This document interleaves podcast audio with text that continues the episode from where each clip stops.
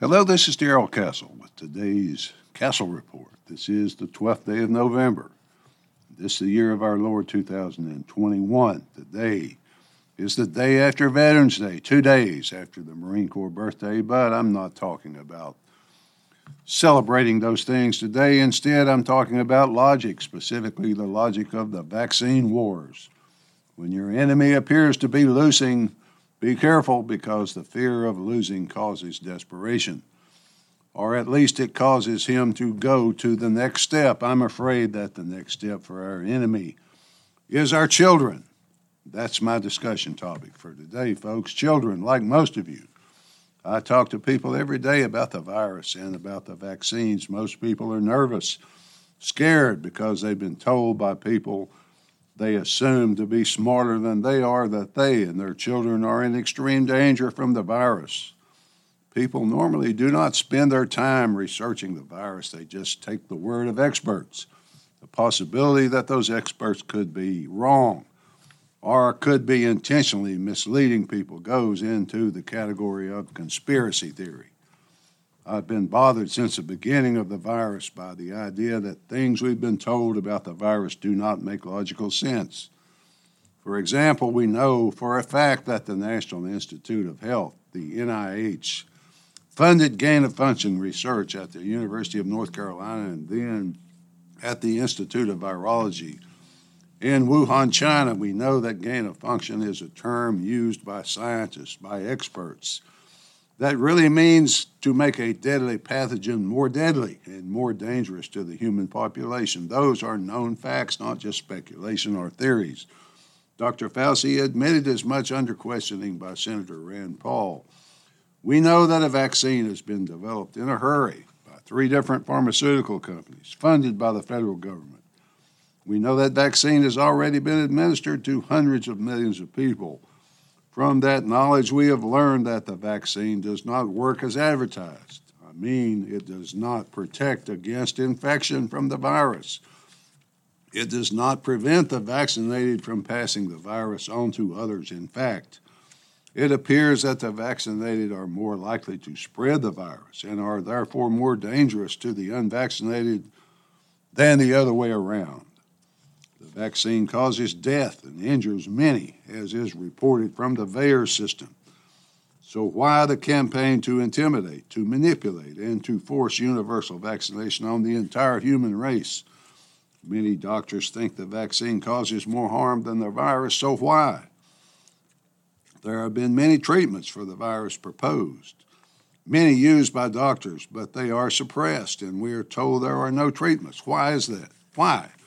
Why is there no research into treatments and recovery protocols? We know for a fact that the testing procedure has produced so many false positives that could not possibly be trusted. We know the federal government corrupted the medical establishment by paying them to count every illness as COVID, thus making the virus appear to be much more of a threat than it actually is. Every illness requiring hospitalization became COVID because hospitals were told to report it that way and were paid to do so. The common flu, for example, disappeared for over a year, no flu for over a year. We know that in Italy, the deaths from COVID stood at over 135,000 people, and that figure was recently reduced to about 3,500. The reason is the difference between death with COVID and death from COVID. Honest medical experts noticed that the average age of death from COVID was virtually the same as the average life expectancy, no difference, no difference at all. But despite all those known facts, the President of the United States continues to tell us that we must be vaccinated. Different parts of the country and the world have reacted differently to the intimidation, but the President has now issued a mandate that all companies who employ more than 100 people must require them to be vaccinated or fire them. That mandate, although the president is now ashamed of the word mandate and has changed it to requirement, it makes no logical sense in light of what people have been through the economic destruction, supply chain problems, etc. It makes no sense, no sense at all, but he does it anyway. So why?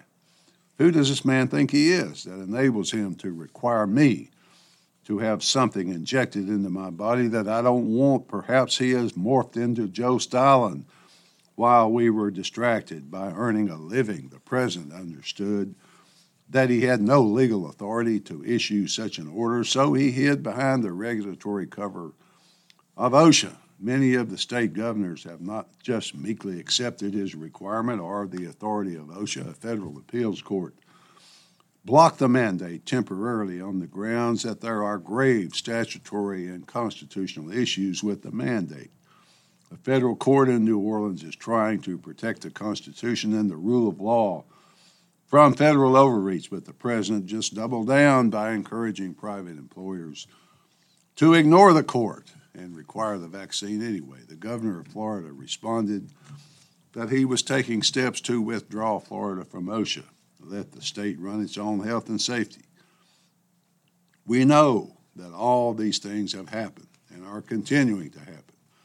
There are many other facts that cause one to question the logic of continual lockdown mandates, etc. We know that masks don't really reduce the spread, nor do mandates and lockdowns. They just damage the economy and they keep people frightened and unable to enjoy life. States such as Florida have proven there's no difference at all if lockdowns and mandates are avoided or not. In fact, California and New York have fared worse than Florida in a free society. Choices such as whether to be vaccinated or not are made by individuals, not by the power of the state. This is a nation then where a centralized authority controls people's lives, even to the extent of what they may or may not put in their bodies. Apparently, it is, folks. If this were just about health, we would be concerned about all deadly diseases that may be entering our population. We know that people are illegally being permitted to enter the country and are not tested for any disease. We are not even being they are not even being denied entry into the country if they're known to be infected. Logic tells us then that there must be more to it than that, more to it than health. So perhaps it's power. Perhaps it's just raw political abusive power. That is all background, folks, just background to bring us to the subject of our discussion today, which is the next step in the vaccine wars. The next step is our children. They want our children, ages 5 to 11. Speaking of logic, it makes no sense whatsoever to vaccinate children with this bioweapon. There is no danger to children no danger of significant sickness or death from this virus, but there certainly is from the vaccine. I've read that approximately 1 million people in the target age group, 1 million children have been delivered up to be sacrificed already. I, excuse me, folks, I mean vaccinated already.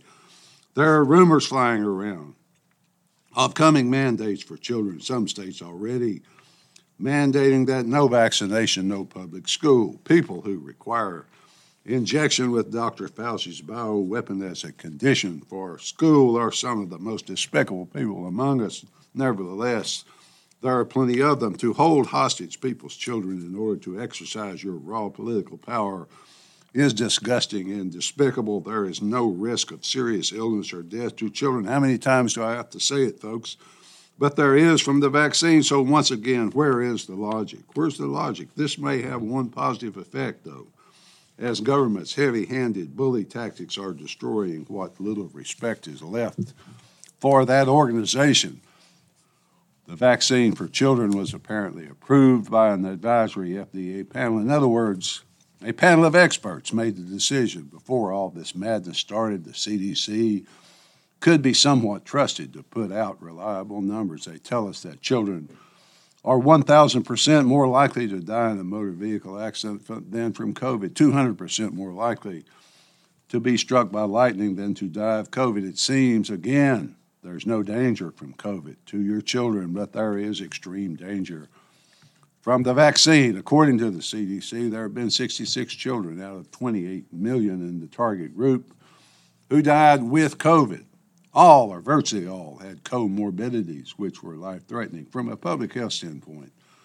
Vaccinating children is a non issue. It's stupid. It's ridiculous. The vaccine does not prevent infection, does not prevent transmission, so why expose your child to a potentially lethal bioweapon? Why then are these people in the industry trying so hard to get 28 million more victims? Money.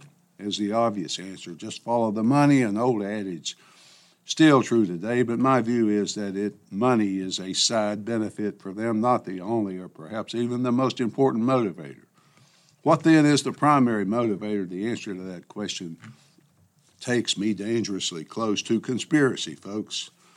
So I will try to present evidence from people, and people can draw their own conclusions. Let me present a quote then by Dr. Mike Yeadon, former Pfizer Vice President and Chief Science Officer via Paul Craig Roberts. Quote, I think it's highly likely that the next phase will involve death from COVID vaccine on a scale which will dwarf the claims of COVID 19 deaths to quote to date. End quote. That is a former officer in the company of Pfizer who makes one of these bioweapons, folks.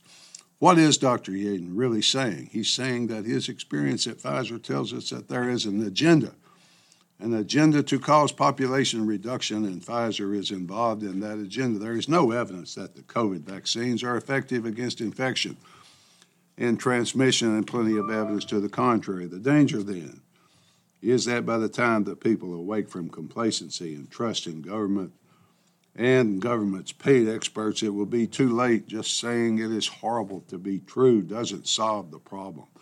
It's too horrible, folks, too horrible to be true, but that doesn't solve the problem or even answer the question. Look at the consequences if you are wrong. There are plenty of people out there who are that horrible. Those people have implanted time bombs in their children. This is crazy, insane talk, isn't it? Yes.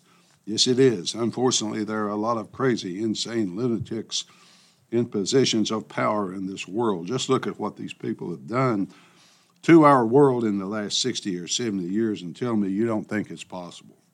There is growing evidence that the vaccines attack and permanently disable the human immune system and leave one addicted to vaccines for life. Imagine what control that would give to the power mad messiahs I've been talking about. So the virus may kill the elderly. The vaccine attacks the young. Could I be wrong? Yes. Of course, I could be wrong. I just try to follow the science, folks, so I don't think that I am. Okay, all right. Wait a minute here now. I've allowed logic to take me through the looking glass with Alice, so forgive me, folks. I'm sure all those people who appear to be power mad lunatics are just well meaning, sometimes mistaken people. They're all concerned about human health. None of them seek the destruction of much of the human race, so forgive me, folks. I would not deliver my children to such people, but you may see it differently. Your decision to do so, however, could be irreversible.